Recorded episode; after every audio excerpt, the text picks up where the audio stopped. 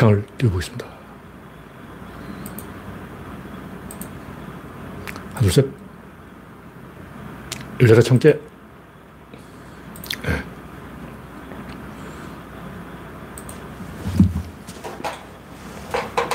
네. 오늘 낮 기온이 좀 올라왔죠. 제가 더워서 조금 정신이 없었어요. 옷을 급하게 입느라고. 네, 화면에 이상이 있으면 말씀해 주시기 바랍니다. 아무래도 약간 삐뚤어진 것 같은데.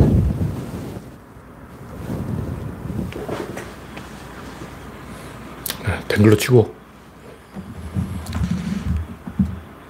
네, 알림슈타인님, 랜디로저님, 그레스방님, 우창님, 박영진님, 대법님, 일수님, 강성원님, 신동희님, 반갑습니다.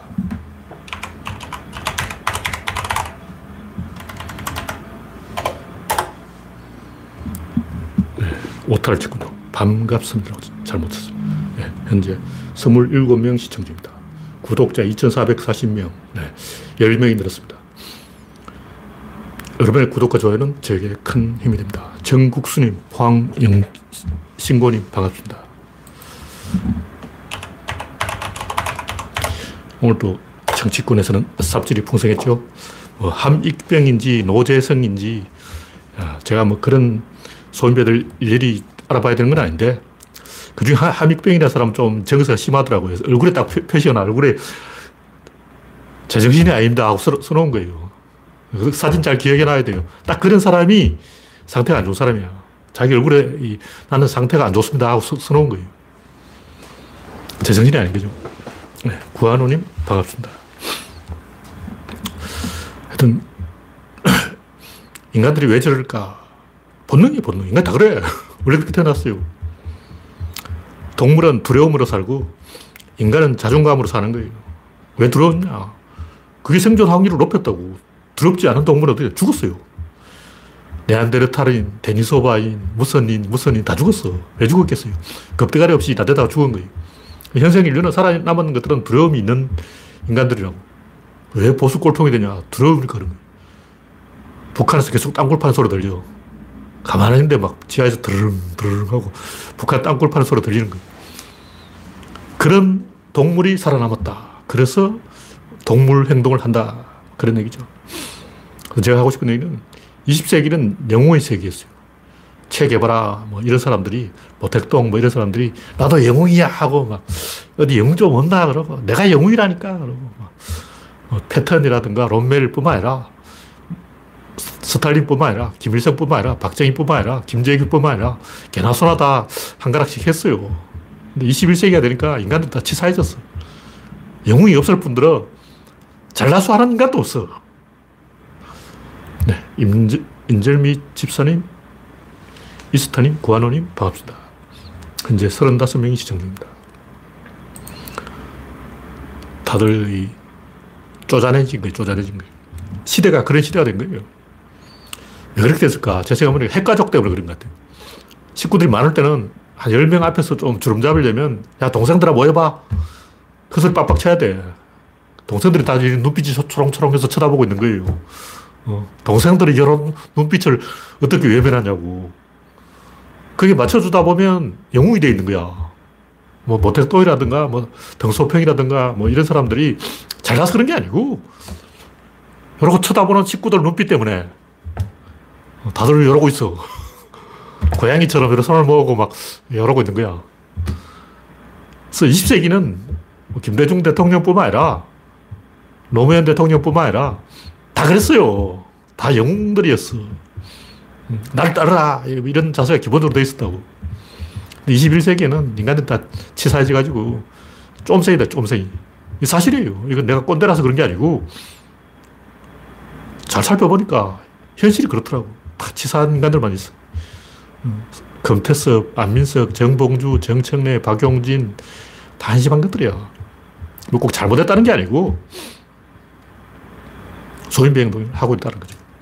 뭐 함익병, 노재성 이런 인간만 그런 게 아니고 진중권, 서민 이런 사람들만 그런 게 아니고 유창선, 성한용 이런 양아치들만 그런 게 아니고 21세기라는 시대 자체가 소인배의 시대예요. 그럴수록 우리가 좀 아는 사람들은 세상이 왜 그렇게 돌아가는지 아는 사람들은 어젓하게 살아야 된다.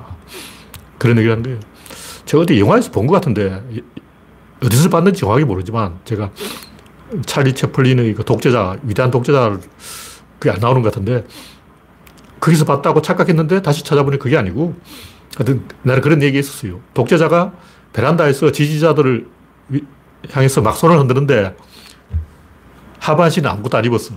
그러니까 침대에서 자다가 빨가벗고 있다가 창문 밖에 막 지지자들이 몰려와가지고 막 이렇게 어, 이름을 부르고 그러니까 얼른 이제 나, 나비 넥타이를 메고 자켓을 입고 베란다에 나가서 손을 흔들고 있는데 밑에 아랫도리는 빨가벗고 있다.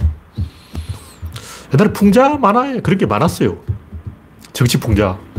어, 앞에서는 점잖은 척 가 식을 떨고 있지만 뒤로는 어, 엉덩이 노출되어 있는 진중권.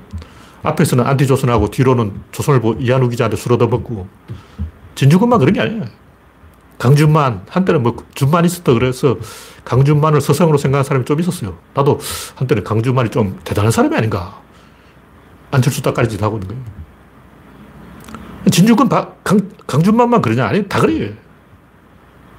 이제는 나도 이제 하도 이 능구렁이가 돼가지고 얼굴 표정만 봐도 어, 저 인간은 사기꾼이구만. 어, 저 인간은 썩었네. 저 인간은 양아치네. 저 인간 대먹지 못했어. 저 인간 저 사고, 곧 사고 칠 거야. 근데 딱 하나 괜찮은 사람이 박주민이야. 얼굴만 봐도 알아. 그렇게 생긴 사람 사고 안 쳐. 내 인생 경험이라고. 물론 이런 경험이 다 맞는 건 아니에요. 경험도 틀릴 수 있어. 경험이 다 맞는 게 아니고 하여튼 하도 이제 나도 능구렁이가 돼가지고 이제 얼굴만 봐도 저 인간이 사고 치겠네 하고 알 정도가 됐다고. 하여튼 정철성 변호사란 이 양반도 최근에 떴는데 페이스북에 말은 잘하더라고. 말은 잘하는데 하루를 못 참아서 조동련을 까고 있냐. 하루를 못 참냐고. 이 정치는 말을 열심히 해야 돼요. 박주민도 입 닫고 있지 말고 떠들어야 돼. 문재인 대통령은 정치적 중립을 지킨다고 그런지 몰라도 노무현 대통령 탄핵 때문에 그런지 몰라도 너무 말을 안 하는 거야. 인터뷰도 좀 하고 기자회견도 좀 하고 대중들 앞에서 말을 많이 해야 돼요. 그게 정치인 할 일이라고. 물론 문재인은 자기 발로 나온 사람이 아니야. 소환된 거라고. 김어준이 소환해서 나온 거지. 문재인이 막 정치하라고 나온 건 아니죠. 근데 정치인만 그런 게 아니고 과학자들도 그래요. 존재의 본질에 대해서 용감하게 말하는 사람 없어. 뉴턴은 원래 그 옛날 사람이라서 그렇다 치고 아인슈타인도 자기가 상대성 이론을 만들어 놓고 반대되는 주장을 막 하고 있는 거예요. 왜 그러냐. 소인배라서 그런 거예요. 천하인의 기계가 없이 내가 이거 저질러 놨구나. 수습해야 되는데 하고 막 걱정하고 있는 거야. 걱정이 돼. 아, 이거 어쩌지. 큰일 났네. 내가 이거 수습해야 돼. 아, 이거 내 잘못이야. 이러고. 지식인이라면 그, 그러면 안 되죠. 천하인의 기계가 있어야 된다. 그래서 제가 옛날에는 히라빈 조로바 이런 걸 소설을 좋아했어요. 그 이름 복잡한 사람 있잖아요. 뭐 니코스 카잔 카키스인가. 아이고, 이름 너무 복잡해서 골치 아파. 어. 그 히라빈 조로바 이야기에 그런 캐릭터를 제가 좋아했다. 근데 지금 생각해보니까 그것도 철없는 생각이었다. 그때는 이 유쾌, 상쾌, 통쾌하고 발랄하고 귀엽고 매력이 있고 섹시하고 어, 긍정적이고 깜찍하고 그런 걸, 이, 내 캐릭터로 삼아야 된다. 이렇게 생각했어요. 그러니까 좀 배운 사람은 진중관처럼 꼰대짓 하면 안 되고, 인상 쓰고 이렇게, 어, 우울한 철학자, 이렇게, 철학자 사진 찍을 때 이렇게 찍어. 이렇게 안 하면 철학자가 아니야. 왜 철학자들은, 어, 옷도 이상한 거, 어, 울로 된 거 입고, 음, 리터 그런 옷 입고 이래, 이래가지고 사진 찍냐고. 왜 철학자들은 그렇게 우거지상을 하고 있을까? 하여튼, 그 철학자들은 뭔가 세련되고 매력 있고 발랄하고 쿨하고 시크하고 고상하고 지적이고 근사하고 상쾌하고 유쾌하고 이렇게 가야지. 어, 막 인상 쓰고 막 우거지상 해가지고 막 냉소, 뭐 회의, 조롱, 야유 이건 우울한 거예요. 왜 철학자가 우울해졌냐고. 뭐 세기말 어쩌고 이게 100년 전부터 그랬어요. 1차 세계대전 전부터 철학자들은 우울한 표정을 짓고 있어야 돼요. 그때는 매독이 유행해가지고 다 매독 걸려서 그랬다 그러지만 철학자가 왜 우울한 표정을 짓고 있을까? 알고 보니 매독에 걸려서 그렇다. 그게 진실이었다. 저는 그런 이 발랄한 캐릭터를 추구했는데, 그게 다 노무현 때문에 그렇게 된 거라고. 그때는 김대중 대통령이 믿을만 했고, 노무현 대통령이 믿을만 했고, IT가 뜨고 있었고, 인터넷이 잘 되고 있었고, 컴퓨터를 우리가 장악했고, 꼰대들은 큰 명이고, 오양 비디오가 뜬다 해도 부장님은 차마 말을 못 하는 거예요. 왜냐면 부장님은 큰 명이기 때문에 알 수가 없어. 그런 시대가 있었다. 그때가 좋은 시절이었어. 그때는 잘 나갔지. 그때는, 어, 저, 대가리 부장님, 과장님 다 막 20대 대리 눈치 보고 막, 저, 김대리 오늘 뭐, 어? 술 사줄까? 뭐, 어디 회식하러 갈까? 그러고 막, 부장님이 김대리한테 잘 보이려고 막, 어? 설설 기등 시, 시, 그런 시절이 있었다고. 왜냐 부장님 큰 명이야. 내가 큰, 컴퓨터를 안 만져주면 부장님 꼼짝 못해. 일을 못해. 지금은 역전돼가지고 일배들이 난동을 부리는 그런 시대가 됐죠. 하여튼 제가 이야기한 유쾌하고 상쾌하고 근사하고 세련되고 쿨하고 발랄하고 시크하고 지적이고 고상하고 멋진 것은 김대중 노무현 대통령이 있을 때, 인터넷이 있을 때, 그 초창기에 그 잠시 1995년부터 한 2010년까지 요거 한 20년 사이에 있었던 일이에요.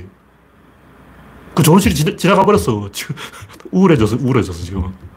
지금은 일베들이 개판 치는 시대가 되고 지식인들도 회의, 냉소, 조롱, 야유, 풍자 이런 것밖에 못해요.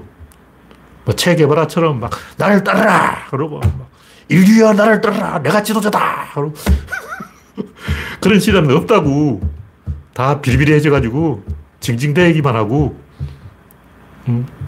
임종석, 우상호, 이인영, 송영길, 임수정. 솔직히 까놓게 동네 심부름 뭐 담배 사와, 담배 사오고 그런 애들 아니야. 연기나 담배 사와. 그러면 연기이 막 쫓아가 주선자에 막걸리 한 대 받아오고 막. 어. 인영하고 상호야, 종석아. 솔직하게 해서, 어. 동네 골목에서 담배 심부름을 할 애들이지. 그런 애들이 천하 대사를 논할 우국지사는 아니죠. 박원순, 안희정, 김경수, 조국 다 어디 갔냐고. 깔아앉은 거예요. 왜 깔아앉았냐. 지구의 중력을 감당하지 못했어. 그 사람들 뭐 잘못한 게 아니고 지구의 중력을 감당하지 못했다고. 그래서 우울해진 거예요. 선장, 배에 선장이 없으니까 깡패들이 배를 장악하고 개판 치고 있는 거예요. 그래서 좀 그럴수록 우리가 더 희소 가치가 있다고. 그런, 세상이 그렇게 돌아간다. 우리가 잘못한 게 아니고 세상이 원래 그런 거예요. 21세기가 그런 거죠. 우리 때만 해도 70년대만 해도 대학교 진학률이 5%예요, 5%. 그럼 어떻게든 대학만 갔다 하면 대학교 문턱까지만 갔다 하면 5%안 되는 거야. 상위 5%야. 어깨 힘이 딱 들어간다고. 아, 동생들 줄 서봐. 그러고 막. 형님만 믿어! 그러고 막. 어. 그런 시대였다고. 지금은 대학 나왔다고 큰 소리 치는 시대가 아니죠. 세상이 바뀌었다. 그런 얘기입니다. 그럴수록 우리가 중심을 잡아야 된다. 원래 세상에는 돌고 돌기 때문에 이 하향 평준화됐다가 다시 어떤 천장을 뚫으면 다시 점프를 하는 거예요. 그래서 20세기는 대한민국 안에서 엘리트들이 잘난 척하는 시대였다면 21세기는 70억 인류 중에서 엘리트가 잘난 척하는 시대가 될 거예요. 그래서 지금 그 과도기라고, 과도기에 일베들이 잠시 반짝하는 거예요. 우리도 이 천장을 뚫고 인류 단위로, 70억 단위로 그 큰 세계로 진출해야 된다. 뭐 그런 얘기를 제가 하는 거예요. 네, 다음 곡지는 비선 정치 시동 윤석열. 뭐 특별한 건 아니고 정치인이 정치를 들고 나와야지 정치인이 정치 아닌 걸 들고 나와 그 자체가 반칙이에요. 그럼 필연적으로 비선 정치로 가게 돼 있다고. 뭐 이상돈 교수가 이준석과 이, 윤석열의 쇼, 어, 뭐 군복 입고 나왔다 알고 보니 군복 며칠 전에 맞춰놨어. 윤석열님을 위한 군복 미리 맞춰놓고 이준석 쇼하고 있네. 뭐 하는 짓이냐고. 총리 자리 김종인한테 팔아먹은 거 아니야. 김종인이 이준석한테 야 총리 하나 따와. 그러니까. 이준석이 쪼르르 심부름 해가지고 막 제주도로 갔다가 울산으로 갔다 부산으로 갔다 하면서 아 종인이 할배 나 총리 땄어. 총리 가지고 거래한 거죠. 하여튼 돈 들고 나오는 재벌 총 들고 나오는 군인 검 들고 나오는 검사, 이게 민주주의가 아니에요. 민주주의에서 정치는 정치를 들고 나오지. 정치가 아니고 뭐 총을 들고 나오고 돈 들고 기어 나오고 법 들고 기어 나오고 이건 아니죠. 기레기도 마찬가지고 반칙을 하면 안 되죠. 하여튼 민주주의는 유권자가 각성해야지 이 유권자가 각성하지 않은 상태에서는 정치인들이 비선 정치를 할 수밖에 없어. 구조적으로 그렇게 돼 있다고. 왜? 내가 윤석열이 됐어. 잘해보자. 야, 천하의 그 인재들 한번 뽑아보자. 날고 기는 어, 천재들 모아보자. 말 안 들어요. 죽보자 말아. 자기들끼리 계속 싸워. 여러분이 청와대 가서 대통령 해보라고. 장관 10명 임명하면 그 10명이 서로 싸운다니까. 한 놈도 말을 안 들어. 대통령 면접에서는 입 꽉 다물고 있다가 뒤에서 바로 대통령이 나가자마자 뒤통수 때려요. 김건태만 그런 게 아니고 정동영만 그런 게 아니고 다 그래. 그래서 제가 주장하는 게 뭐냐면 서른 살 넘은 놈은 마흔 살 넘어간 놈은 장관 주면 안 돼. 말을 안 들어. 왜냐면 내가 마흔 살 넘었다. 어? 차기 대통령. 바로 대선 후보인 거야. 그러니까 마흔 살 넘은 놈이 장관 시켜주면 그날부터 대선 후보라고. 어깨 힘 딱 들어가서 말 안 듣는 거예요. 대통령, 대통령 말도 씹어버려요. 누가 말 듣는? 윤석열? 최재형? 홍남기? 다 말 안 듣잖아. 다 개새끼야. 인간 새끼 없어. 그러니까 한 35살까지는 제가 봤을 때 말을 들어요. 내가 이재명이고 대통령 당선됐다. 장관 평균 나이를 37살로 맞출 거예요. 그 이상 인간들은 장관 시키면 안 돼. 뭐 적재적소 개소리 하고 있네. 말을 안 듣는데 무슨 적재적소야. 인간들 왜 말 안 들어요? 조선시대도 말 안 들었어. 황희정서 왜 그렇게 오래 해먹냐? 뭐 워낙 말을 안 들으니까 황희 네가 계속 해먹어. 정성 바꾸면 그럼 또 말 안 들어. 그래 황희 너 올라와? 또, 또 해? 황희 저 늙어가 이제 못하게 해! 세종대왕이 왜 황희 독재를 시켰냐? 황희도 좋은 사람 아니에요. 그 오마뉴스도 기사 나왔지만 황희도 뇌물 많이 받았어. 황희가 전형적으로 김종인 같은 뇌물 받은 인간이에요. 근데 세종대왕이 왜 뇌물 받는 황희를 정성으로 시켰을까? 말을 안 들으니까. 이놈도 말 안 듣고 저놈도 말 안고. 어, 인간들 원래 말을 안 들어요. 적재적소라는 것은 다 개소리입니다. 말 듣는 놈을 시켜야 되는데 말 듣는 사람은 젊은 사람이라는 거죠. 그러니까 윤석열이 되든 이재명이 되든 뭐 민주주의를 안 하면 국민 수준이 낮으면 비선 정치, 문고리 정치, 차관 정치 이렇게 갈 수밖에 없어요. 장관들이 말을 안 들으니까 차관한테 직접 대통령 차관한테 전화를 하는 거예요. 이명박이 나쁜 놈이라서 그런 게 아니고 원래 장관들은 말을 안 들어. 이명박 말도 안 들어. 그래서 이명박은 이제 그 형님, 이명박 형 누구죠? 그 양반이 이, 어, 전화를 해가지고 뒤에서 상황 정치를 해가지고 그나마 조금 한 거예요. 그리고 이명박이 조금 된, 된 것도 이명박 형님이 뒤에서 밀어줘서 된 거야. 근데 이제 바, 박근혜는 형도 없고 오빠도 없고 어, 최순실한테 맡겨놔서 그러던 거예요. 아, 이상덕이죠, 이상덕. 이명박은 이상덕이 덕분에 그나마 조금 된 거예요. 어, 이상덕이라도 없었으면 더 나빠졌다고. 왜 친형이 개입하냐 그러는데 친형이 개입해야 그나마 요만큼 됩니다. 케네디 대통령도 자기 동생을 장관 앉혀놨어요. 뭐 케네디가 왜 자기 동생을 법무부 장관 앉히라고. 음. 워낙 말을 안 들으니까 아, 동생밖에 믿을 놈이 없다.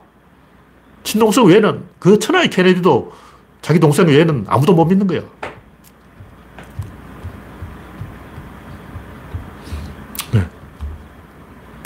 이 정도로 이야기하고 다음 곡지는 방역 패스 쿠버 설치해보자. 뭐 이게 방역 패스 이야기 나오니까 또 불만이 있는 사람이 있는데 반역자들입니다. 상식적으로 생각해보자고. 내가 술을 먹고 내 차를 운전하는데 왜 음주운전이니 뭐라고 하고 뭐 벌금 딱지 띄고 막 시비하냐. 아, 내가 내 차를 가지고 고속도로에서 200km를 밟는데 왜 카메라를 찍어? 내가 내 차 가지고 내 도로 운전하는데 왜 내가 톨비를 안 내냐? 고속도로 요금을 안 내냐고. 내가 기름값을 띠먹었냐? 내가 차값을 안 냈나? 근데 왜, 어, 200km 한번 살짝 밟아봤는데 집에 딱지가 날아오냐고. 어, 내가 내 술 먹었는데 남 술 뺏어 먹었나? 이렇게 생각하면 그놈이 바로 방역 패스 반대하는 놈이야. 교통사고 자주 나니까 그할수 없이 어, 카메라를 달고 어, 음주운전 면허 취소를 하는 거예요. 교통사고 안 일어난다. 교통사고 0, 교통사고 사망자 한 명도 없다. 그러면 음주운전 해도 돼. 왜 음주운전을 못하게 했냐고. 옛날에는 음주운전 다 했어. 요즘은 음주 자전거 운전도 못하게 하고, 음주 킥보드 운전도 못하게 하고, 그 심지어 음주 해상 그 선박 운전도 못하게 해요. 근데 솔직하게 옛날에 그 항해 나가는 선원들 배 안에서 다 소주 파티 하잖아. 어. 그물을 종일 끌어올려요. 새벽 5시에 출항해. 하루 종일 그물 끌어올리고 피곤한데 소주 한 잔 마시고 항해하는데 그게 뭐가 잘못됐냐고. 근데 요즘은 해경들이 그 선박 운전까지 단속을 하는 거예요. 왜 그러냐? 사고가 나는 그렇지. 사고 안 나면 누가 단속하겠냐고. 마찬가지로 방역패서도 그런 거예요. 음주운전하고 똑같은 거야. 옛날에는 내가 내 자식 패는데 네가 무슨 상관이야. 이게 먹혔어요. 로마의 법은 집안 문턱을 넘지 않는다. 이 말은 뭐냐면 집안에서 했는 살인 사건은 수사 대상이 아니야. 내가 내 마누라를 죽였어? 이거 수사 대상이 아니에요. 내가 내 자식을 죽였어? 이것도 수사 대상이 아니야. 왜냐하면 이건 집안의 문턱 안에서 일어나는 일이야. 내 집에서 키우는 종놈, 강아지, 당나귀 죽여도 무죄인 거예요, 무죄. 왜냐? 로마의 법은 집안 문턱을 넘지 않기 때문에 그래. 근데 지금은 자기 마누라 죽였다, 자기 자식 죽였다, 자기 아버지 죽였다. 사형이죠. 왜 그러냐? 사회가 발전하니까 어쩔 수 없이 그렇게 가, 는 거예요. 그러니까 내가 키우는 강아지 내가 잡아먹는데 네가 무슨 상관이냐 이런 식으로 생각하는 사람들은 전쟁에 져봐야 정신 차리는 거예요. 노예 제도가 있으면 전쟁에 못 이기는 거예요.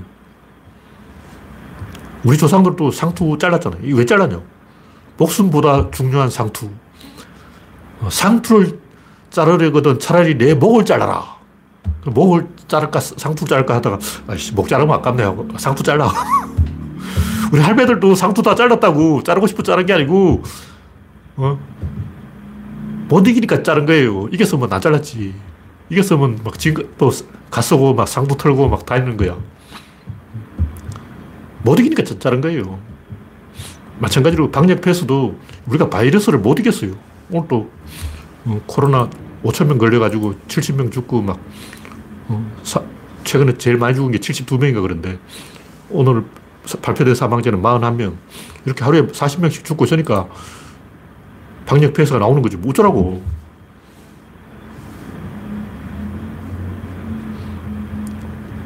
코로나 부작용도 굉장히 심각해요. 백신 위험하다 이런 말을 하는 사람이 있는데 코로나가 더 위험합니다.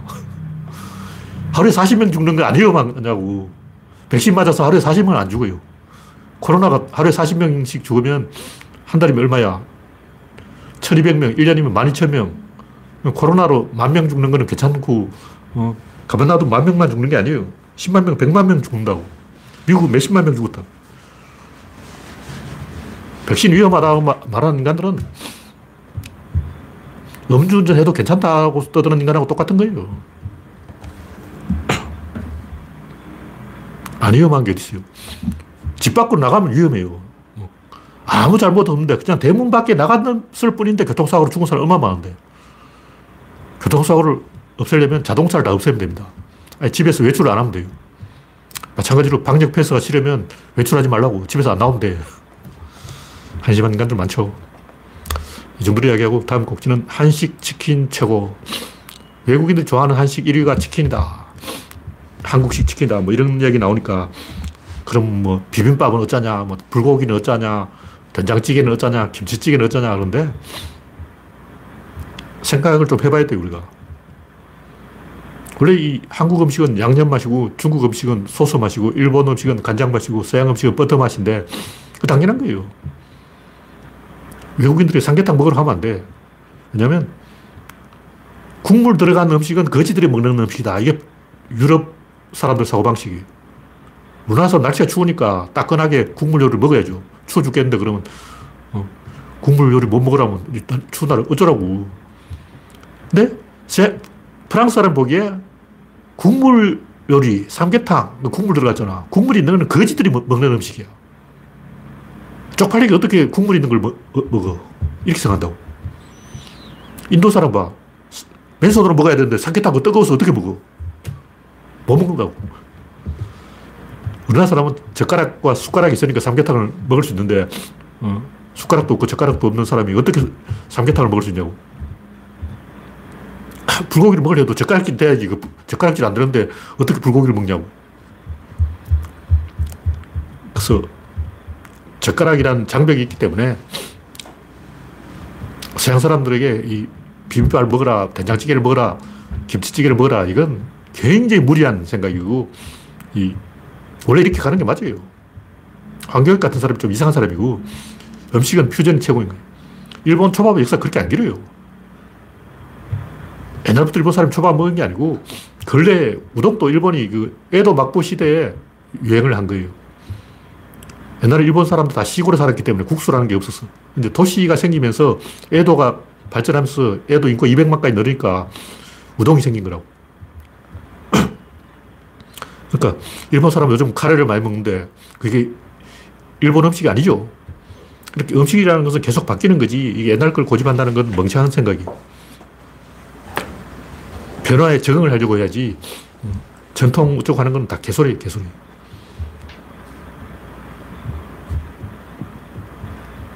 그래서 제가 주장하는 것은 어떤 음식이 맛있다 이게 아니고 철학이 중요한 거예요. 철학이란 뭐냐?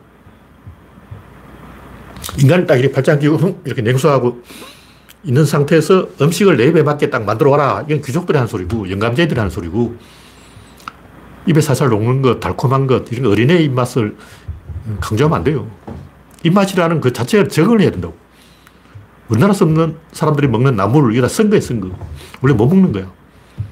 그러니까 우리가 자연으로 쳐들어가야지. 자연이 내 입에 맞게 맞춰와라.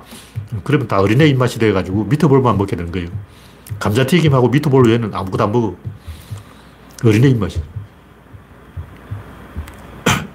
그, 오바마가 어린이들에게 야채를 먹이려고 하니까 어린이들 다 질색하고 햄버거만 먹고 야채를 안 먹으려고 그러는 거예요. 유럽 사람들은 야채 먹으라면 감자 먹고, 아, 감자가 야채다. 콩 먹고, 콩 요리가 야채다. 이러고 우기고 야채를 안 먹어요.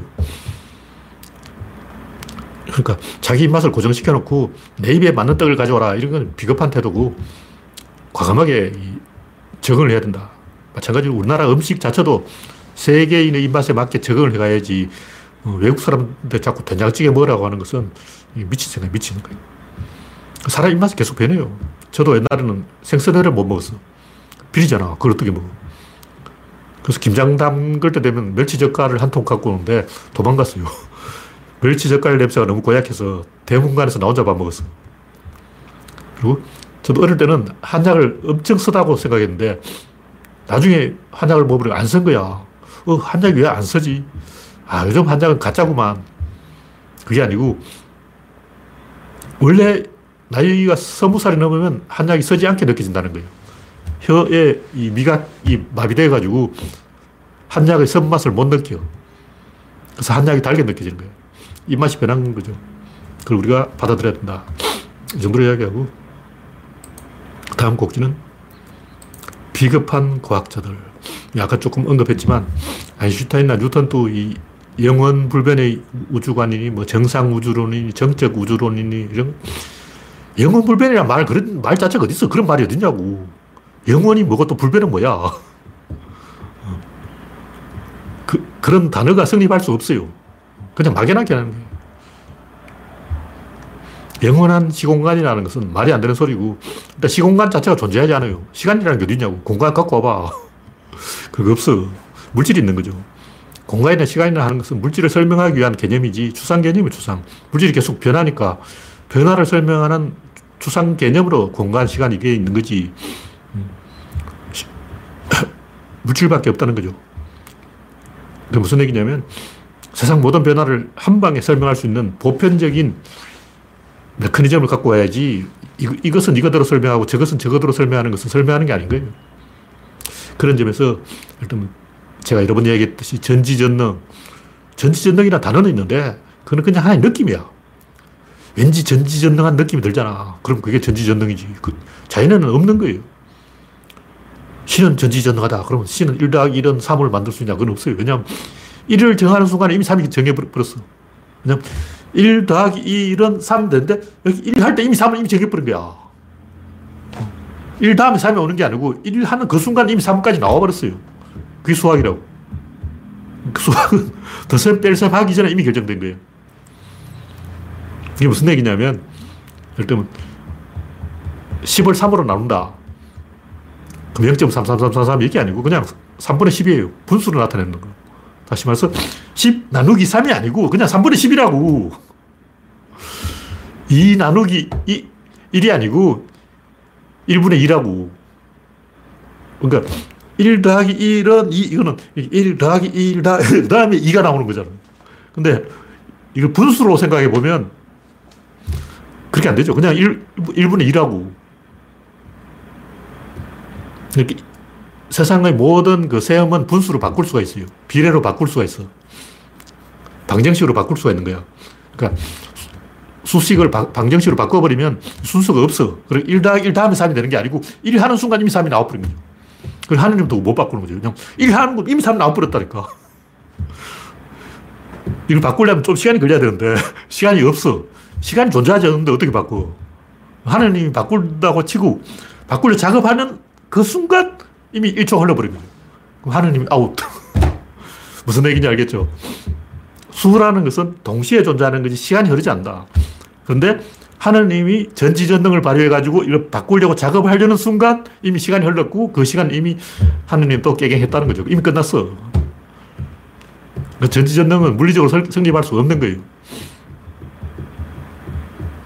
쉽게 설명하면 뭐 신은 자살할 수 있냐 뭐 이런 패러독스로 이야기할 수 있는데 그 패러독스까지 필요가 없어. 그, 거기까지 할 필요가 없는 거예요. 바람이 분다 그러면 우리는 바람이 있고 뭐 부는 것도 있고 두 개라고 생각하는 거예요. 근데 바람이 부는 거고 부는 게 바람이고 그놈이 그놈이고 같은 거야. 바람은 실제로 공기 분자가 있는 거죠. 분다라는 것은 그냥 말이죠. 그 표현이죠. 그래서 이런 걸 다 메커니즘으로 설명해야 되는데 저번에 이야기한 그 파인만 형님의 동영상이 유명하다. 뭔가 설명할 때는 전제의 전제의 전제의 전제의 이렇게 한 기본적으로 한 다섯 단계 쳐들어가야 돼요. 그냥 이래서 저렇다. 이거 설명이 아니야. 그걸 설명하기 위해 다시 식을 하나 만들어야 되고, 그걸 설명하기 위해서 다시 식을 하나 만들어야 되고, 이걸 한 다섯 번 반복해야 돼요.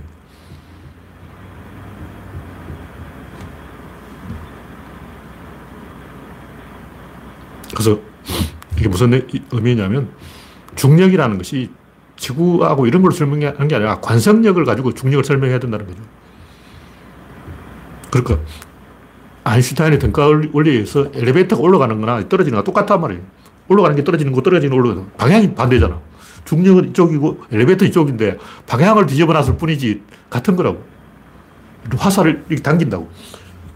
화살은 앞으로 날아가죠. 근데 당기는 건 뒤로 당기는 거예요. 그러니까 뒤로 당기는 건 앞으로 날아가고 똑같은 거야.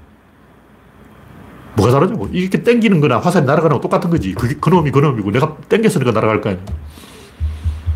근데 이제 여기서 알아야 될 것은 이런 것이 모두 이 게임에 의해서 누가 이기느냐에 의해서 결정된다는 거죠. 좀 투수가 던진 공이 시속 150km 날아온다. 타자가 치는 공은 170km 날아가요. 근데 이쪽에 40의 힘으로 던졌다 그러면 이쪽에 40, 60의 힘으로 쳤어. 그러면 60 빼기 40, 20만큼 날아가야 될 거 아니야. 이쪽에서 40이 왔는데 이쪽에서 60이 받았으니까 남는 게 20이라고. 그럼 20만큼 가야 되는 게 아니고 100만큼 나가는 거예요. 그냥 타자의 배트는 투수의 공을 흡수해서 그걸 자기 걸로 만들어버려요. 그래서 투수가 세게 던질수록 타자는 더 세게 쳐버리는 거예요. 그걸 감안해서 본다면 이기는 놈이 전부 가져가는 거죠. 이게 핵심이라고. 중력의 핵심. 중력이라는 게 뭐냐. 우리 눈은 이게 이렇게 보이는데 이 내부의 소립자 단계를 보면 이 안에 놈들이 뱅뱅뱅뱅 돌고 있어요. 뱅뱅뱅뱅뱅뱅뱅 돌고 있는 거예요. 근데 몰아주기를 하면 어느 쪽으로 몰아줄까? 타자가 더 세게 쳐버리면 그 에너지 100%를 타, 배트가 가져가 버리는 거예요. 투수가 이겨버리면 어떻게 돼? 방망이 부러져. 투수 공이 방망이보다 세다. 투수가 이겼어. 그럼 방망이가 두동강 나버리고 반대로 방망이가 공을 이겨버리면 홈런이 나와버리는 거죠. 한 놈이 다 먹어버린다고. 이 안에서 뱅글뱅글뱅글 도는 그 가군 동량을 한 방향으로 수렴해서 지구가 다 가져가는 거죠. 그게 중력이라고.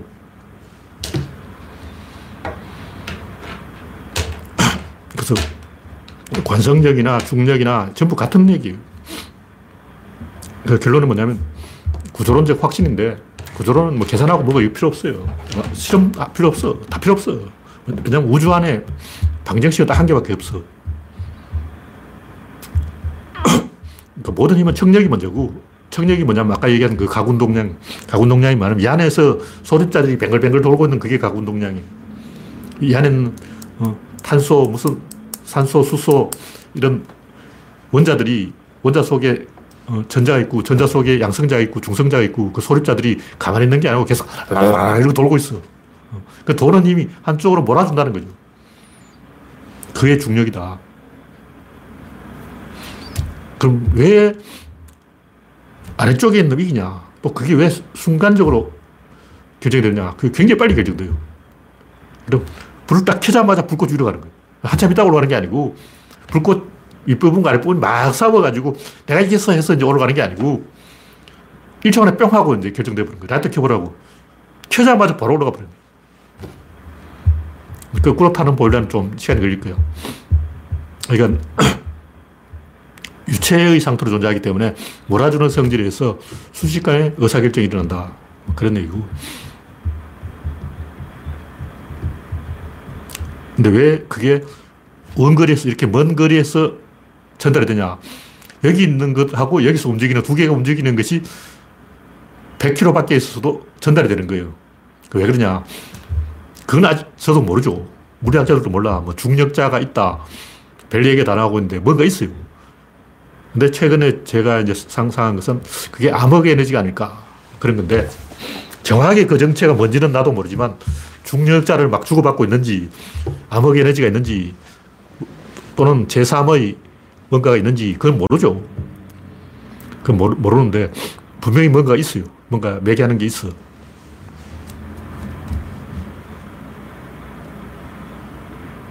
이 정도로 얘기하고 네, 다음 곡지는 구조론의 힘. 지난주에 조금 이야기했던 것 같은데 이 두 제가 이야기하고 싶은 것은 이론적 확신의 힘. 제가 그렇다고 찍으면 지금까지 거의 다 맞다는 게 밝혀졌어요. 저 지금까지 찍은 한 100가지 이상 찍었는데, 물론 이제 뭐 정치 이런 거 틀릴 수도 있죠. 박근혜 당선되냐, 어, 문재인 당선되냐, 이런 건 알 수 없죠. 왜냐면 우리 편, 편 내가 편을 들거든. 문재인이 당선되기를 바라니까 그런 거 빼고 객관적으로 냉정하게 이야기해서 확률적으로 제가 찍은 건 거의 다 맞았어요. 그리고 수학적으로 찍은 건 100%다 맞았어. 틀린 게 없어. 그리고 코끼리 코는 처음부터 길었다. 제가 검색을 해봤는데 그 맞더라고. 근데 교과서에 이상하게 나오잖아. 교과서에는 기린의 목은 처음부터 길었다. 어, 그렇게 써놨어요. 그게 다윈이 주장이라고. 라마르크 주장은 점점점 길어졌다. 기린이 코를 잡, 목을 잡고 잡아 당겨가지고 길어졌다는 거예요. 목을, 나무 위에 있는 풀을 잡고 당겨가지고 길어졌다는 거예요. 목을 당기면 목이 길어진다. 이게 라마르크 소리고, 변이가 일어나서, 유전자가 변해서, 다양한 변이가 생겼는데, 목 긴 놈이 살아남았다. 이건 다윈 소리고 구조론은 뭐냐면 목만 길어진 게 아니고 다리도 길어지고 다 같이 길어져야 돼요. 목만 길어지면 이거 언밸런스라고. 그 죽어요, 죽어. 그래서 유전자는 모듈이 있기 때문에 이놈이 커지면 저놈도 커진다고. 코가 커, 커지면 귀도 커져. 그 귀, 코끼리 귀가 엄청 크다고 이만 커. 어금니도 길어요. 근데 처음에는 윗니가 아니고 아랫니였어. 아랫니가 길다가 윗니로 바뀌었어요. 그 맘모스의 어금니는 엄청나게 긴데 그게 무슨 쓸모가 있냐? 아무 쓸모 없어요. 그러니까 길, 코끼리는 코만 커진 게 아니고 귀도 커지고 전체적으로 다 커진 거죠. 그게 구조론이다. 근데 하나의 밸런스에서 다른 밸런스로 가기 때문에 그 중간이 없어요. 어중간한 반직립이라는 게 없다고. 근데 교과서에는 반직립이 있는 것처럼 이렇게 등을 꾸부졌다가 점점 점점 펴는 거예요. 근데 이건 말도 안 되는 개소리라는 거죠. 이 얘기를 왜 하냐면, 그 아인슈타인의 그 뭐 정적 우주론인지 그런 것도 똑같아요. 영원 불변의 우주라는 게 있어. 영원이란 말 자체가 이상하잖아. 영원이 뭐냐고. 어. 사건은 시작과 끝이 있는데, 여기서 땡 하면 시작된다고. 여기 끝난다고. 근데 영원은 뭐야? 아무 생각해도 영원이 뭔지는 모르겠어요. 그냥 느낌이야. 그냥 막연하게, 하, 존나 허블나게, 어, 우주가 엄청나게 크니까, 하, 영원. 그냥 하나의 느낌이지. 영원이라는 것은 자연에 없어요. 영원은 갖고 와봐. 내 눈으로 보기 전에 내가 인정을 안 해요. 물론 이제 이 반직립이 아주 짧은 시간이 있을 수 있어요. 근데 그거는 순식간에 끝나버려요. 그러니까 잃어버린 고리가 전혀 없는 게 아니고 생각보다 적다는 거예요. 잃어버린 고리가 1단계, 2단계, 3단계, 4단계, 5단계 이렇게 가는 게 아니고 동시에 생겼다가 다 죽어버리고 한 개만 남는 거죠. 그러니까 이 옛날에 환경 변화가 딱 일어나면 대멸종이 일어납니다. 경쟁자가 아무도 없어요. 경쟁자가 아무도 없는데 원숭이가 나무에서 딱 내려와서 보니까 아 평야에 아무도 없어.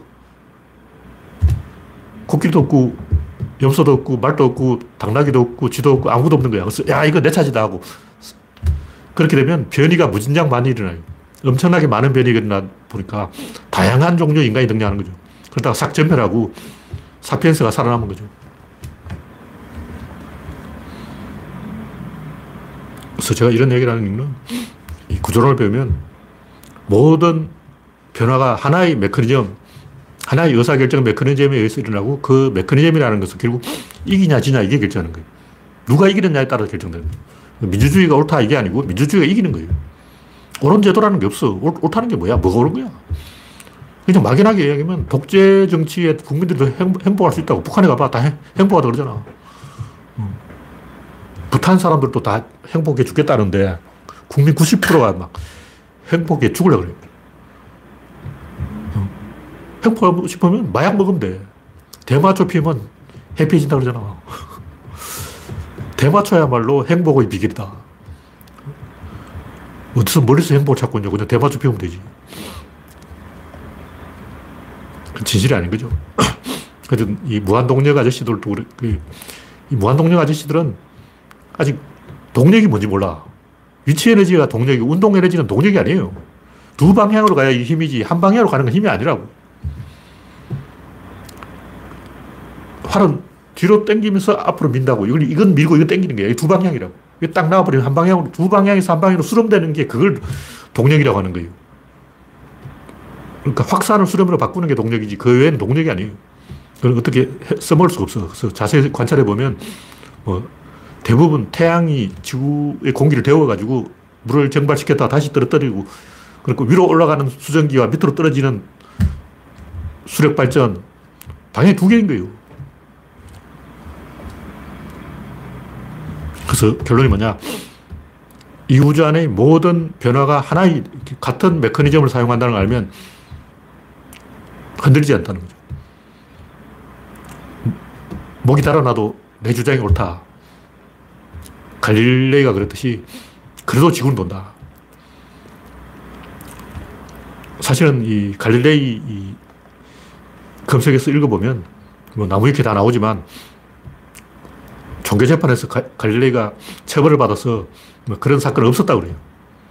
갈릴레이가 교황의 친구였는데 워낙 그 과학자들 비판하고 다녀가지고 과학자란 과학자는 다 씹고 다녔어. 너희가 과학자냐? 나야말로 진정한 과학자지. 진정한 과학자는 나밖에 없어. 너는 쓰레기야!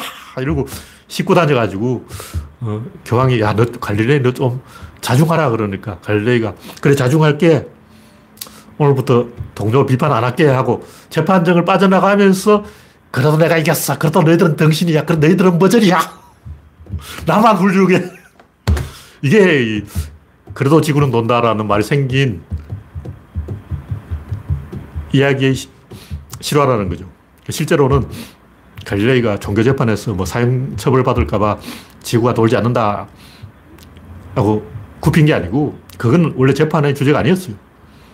원래 재판하려는 건 갈릴레이가 하도 이 동료 과학자를 비방하고 나만 진정한 과학자야 하고 자아도취에 빠져 있어가지고 교황이 어, 갈릴레이 너 오늘부터 책 쓰지 마. 말하지 마. 입 좀 다물어. 그래서 갈릴레가 입을 다물겠다고 맹세했다가 재판정을 빠져나가면서 나는 떠들 거야. 너희들은 등신이야. 하고 이제 음, 씹은 거죠. 갈릴레는 왜 그렇게 씹었을까? 뉴턴도 동료 과학자를 많이 씹었어요. 진중권도 잘난 척하고 막다 씹고 다니는데 갈릴레이가 이 씹은 것은 이론적 확신의 힘이라는 거죠. 과학자들이 한번 확신을 가져버리면 물러서지 않는 거죠. 뭐 세종대왕이 한글을 만들다가 어떤 그런 중대한 상황에서는 굉장한 자신감이 생겨가지고 절대 안 물러내요. 그래서 우리가 제가 이야기하고 싶은 것은 그래도 지구가 도는지 안 도는지 이게 중요한 게 아니고 갈릴레이 그 당당한 태도 그게 어디서 나왔냐 이죠. 갈릴레이가 알고 보면 그 막말하는 사람이 막말하는 졸라 시바하고 막 이 개새끼들아 그러고 막 어, 말을 험하게 한 사람이었다. 동료 과학자를 다 싣고 다닌 사람이었어. 도대체 어, 왜 그렇게 갈릴레이는 어, 자신만만하게 단호하게 담대하게 도전을 했을까? 그걸 이야기하는 거죠. 그것이 바로 이론적 확신의 힘이다. 이 우주는 단 한 개의 메커니즘을 공유한다. 그걸 알게 되면 우리가 자신감이 생겨서 아, 갈릴레이처럼 대담해진다. 그걸 제가 이야기하는 겁니다. 네. 오늘 이야기는 여기서 마치겠습니다. 참석해주신 104명 여러분 수고하셨습니다. 감사합니다.